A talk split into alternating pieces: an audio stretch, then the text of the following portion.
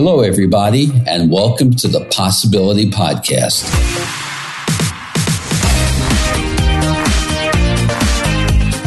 I'm your host, Mel Schwartz. I practice psychotherapy, marriage counseling, and I am the author of the book, The Possibility Principle, the companion to this podcast. I hope to be your thought provocateur, and I'll be introducing you to new ways of thinking and a new game plan for life.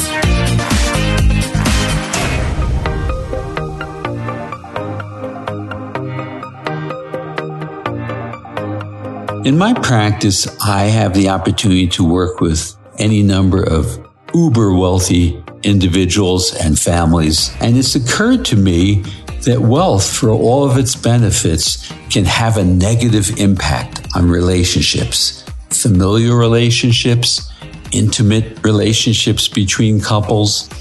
It's something beneath the surface that's not typically seen.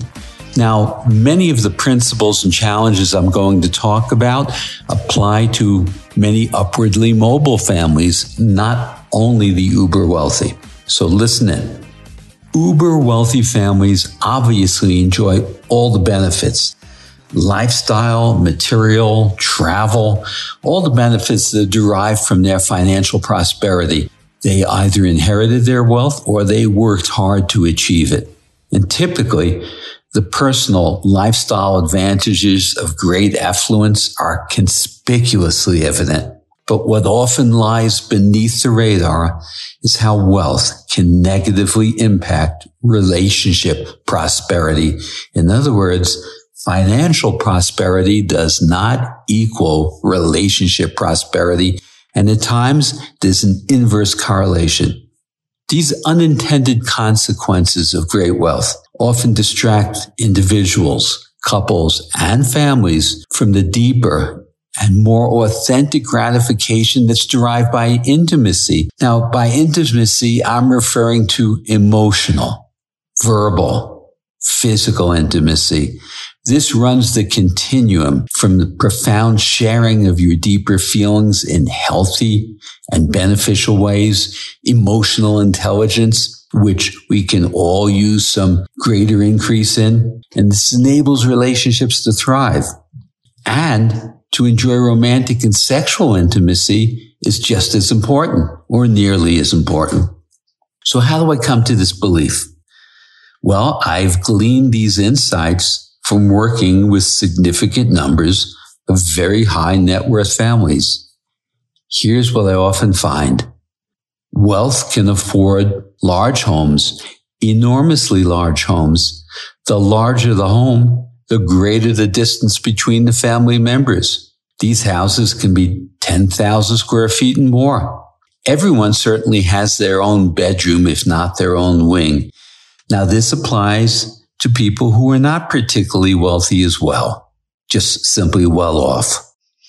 You know, when I was a kid, the family convened in the family room, if there were one, to watch TV together. Frankly, in my childhood, we called it the TV room. It was a small den off the kitchen. Now it's more likely that everyone is in their own room, attached to their own devices. With these mega sized houses, you may no longer actually call out to one another, but resort to the intercom system.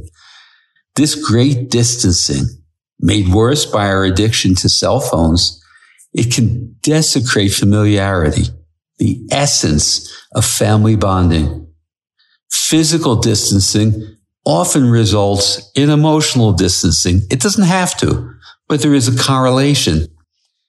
You know, when I was a kid, I shared a bedroom with my brother, even though there was a spare bedroom, which we called the guest bedroom. The unscripted adventures of two children sharing a bedroom often leads to an incalculable bond and adventure. Well, very often wealth denies this opportunity as it ensures that everyone has their privacy. But which room does the parent visit first for that proverbial bedtime tucking in or story? And that compartmentalizing, that divide and conquer has its consequences. Now let's look at education. You don't need to be uber wealthy to want the best education for your children and navigating the path to get them into the very best colleges. This is an all consuming full time job unto itself. And it doesn't necessarily have a correlate to how much wealth you have. However, with great wealth, your expectations for your children's achievement may increase proportionately. And sadly, you lose balance. Frankly, the overwhelming epidemic of anxiety amongst school age children is due to the pressure that they feel about this level of achievement. But I'm not going to go off onto that tangent now. If you're interested in that subject, I did an episode called Unintended Child Abuse. Listen into that. So getting back to education, the aspirations and goals of the uber wealthy, although sensible at first, may remove them from being truly present in the moment. You know, as John Lennon sang, life is what's happening while you're busy making other plans. Wow. Just think about that. Everything becomes future oriented and we're not present. Now let's turn our attention to the couple. As with most marriages, what begins initially as a romantic engagement tends to devolve into a utilitarian, pragmatic approach to the relationship.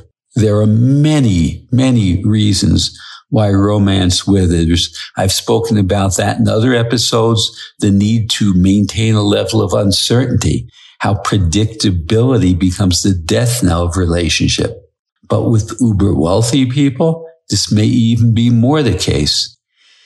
We all turn our attention to life's demands as we have to, but wealth again can exacerbate this loss of passion and connection. You see, attention may no longer be just on one home and decorating it, but the enormous task of purchasing, decorating, landscaping, and staffing multiple homes. Another reward for financial abundance is travel, as it ought to be. But be wary of how much time is spent in the planning of these getaways. Typically, the getaway is organized through a travel agent, your own personal travel agent, but it still requires time and attention, another distraction. This strategizing and planning around financial matters can take center stage. And that is a job unto itself. What happened to the heart of the relationship? It dissipates. Excessively busy and demanding lives tend to go hand in hand with great affluence. This distances the couple from the core relationship. As a psychotherapist and a marriage counselor, I've come to see how the gift of wealth may unsuspectingly set up kind of an attention deficit you know, you need to stoke the energy of a relationship, just like you have to tend to the fire in the fireplace to keep it going. But when emotional and sexual intimacy becomes an afterthought, the relationship begins to dry up and wither. Emotional intimacy is the bedrock of relationships. Wealth doesn't bring happiness. Resilient relationships bring happiness. We need to see wealth as the icing on the cake, but not the cake itself. I counsel my clients to navigate a balance, a balance from which their relationships with one another remain their priority so they don't get swept away in the torrent of all these wealth distracting matters. Attaining great wealth is a gift. Attaining moderate wealth is a gift, but this gift can become a Trojan horse when we lose sight of what brought the couple together initially and expanded into the family and how to secure these immense rewards of wonderful coupling and family bonds. This is the key. Wealth needs to be seen as a wonderful addition to the prosperity of emotionally healthy and thriving relationships. In conclusion and in summation, Many of the things I talked about are pertinent without great wealth, but they're even more the case with wealth. Don't allow wealth to drive your focus and your attention. Simply use it as a supplement, a wonderful supplement which enhances an already wonderful life. Well, until next time, be well, embrace your uncertainty, and I'll speak with you again in a week. Bye for now.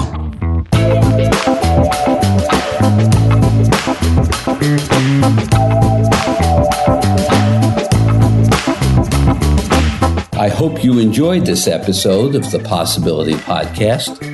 I welcome your feedback on this and any episode please send me an email at mel at melschwartz.com or leave a comment in the show notes for this episode at melschwartz.com.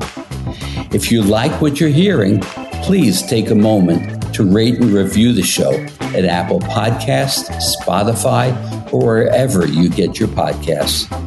Your reviews really help boost the visibility for the show, and it's a great way for you to show your support.